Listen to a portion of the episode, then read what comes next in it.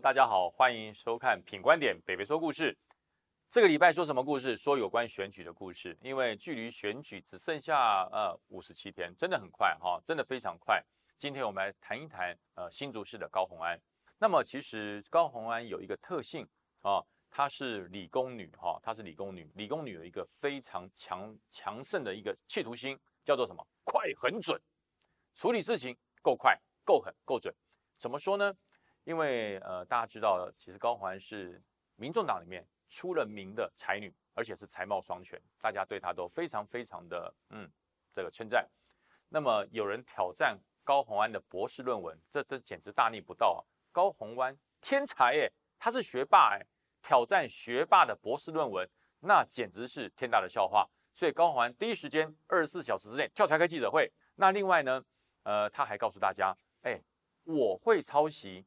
永远都是人家抄我的东西，我的论文被引述了超过四千次以上，哇，四千次以上的引用记录，那是一个，那是一个非常难突破的一个瓶颈。有很多博士硕士，他的论文可能只被引述个位数，而高环说他被引述了超过四千次，后来大后大家真的是惊讶，你知道吗？下巴都快脱臼了。后来一去研究之下，原来不是他的博士论文被引用。是他跟他的老师共同发表的一篇文章被引用，不过那也很棒，还是很厉害，还是学霸等级。但是高洪安爆红的原因，倒不是因为论文的纠纷，他开始爆红是因为占学历。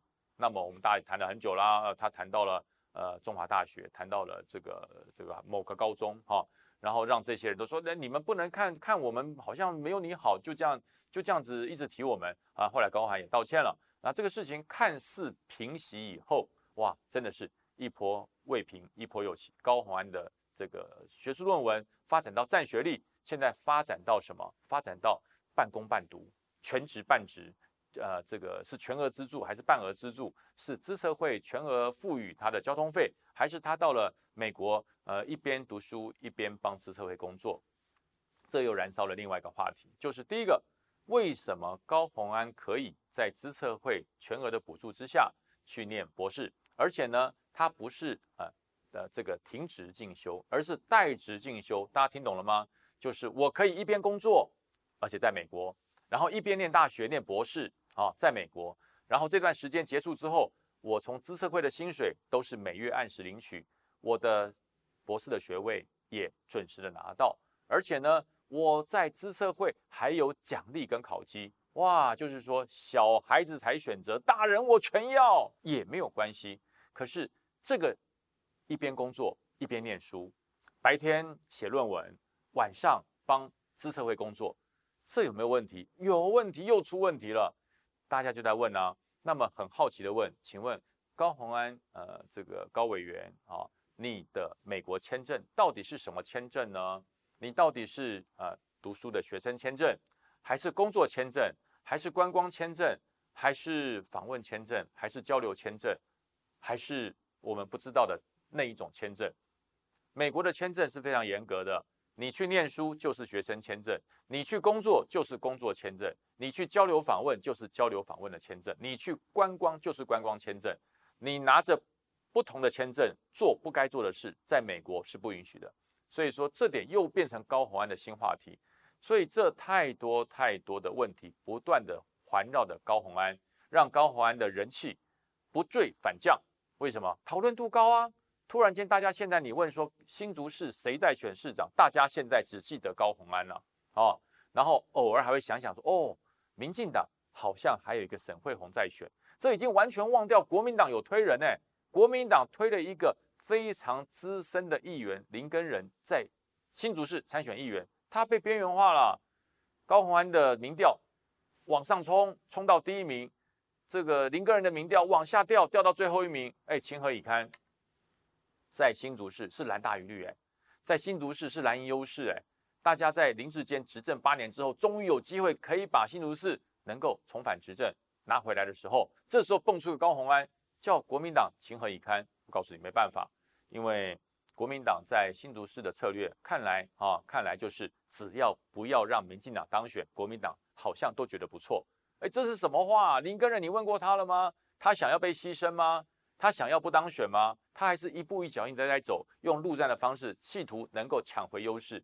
国民党，别忘了你的候选人叫做林根人啊。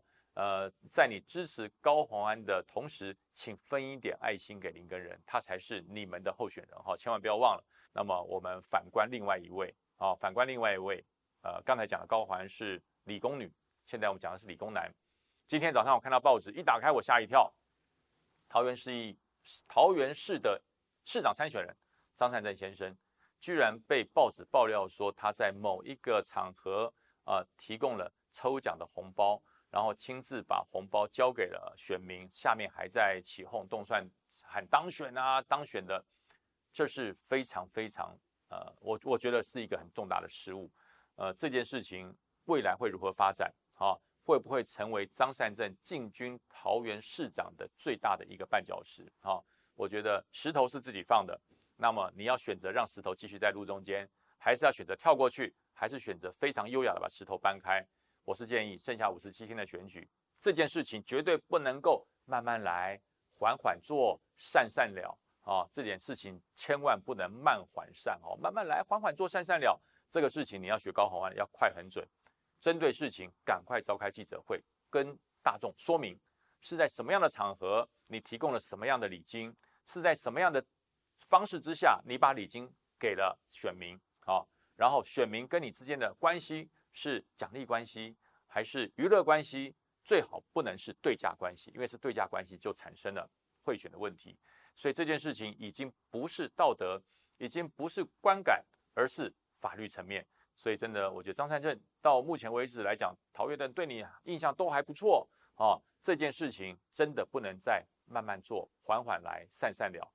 要学学高鸿安，快很准，说的清清楚楚、明明白白，否则五十七天的选举。到了五十天七天之后，真的你能不能进入桃园市，那还是相当大的变数。因为你的对手郑运鹏正努力的急起直追，甚至已经有微微超前的迹象喽。所以选举就是这么多变，选举就是这么敏感，任何一个小失误，任何一个关键的问题，都会造成你选举中不可挽回的问题。好，所以在这个地方，选举快到了，还剩五十七天，大家。保持清晰，看清楚时事，找出你心中最棒的候选人，投下他，因为他未来要帮你服务四年。好，那今天品观点北北说故事就说到这边喽，别忘了哎订阅品观点，打开小铃铛，每个礼拜都有非常精辟的故事，要不然就是精辟的分析，提供给大家。我们下周再见，拜拜。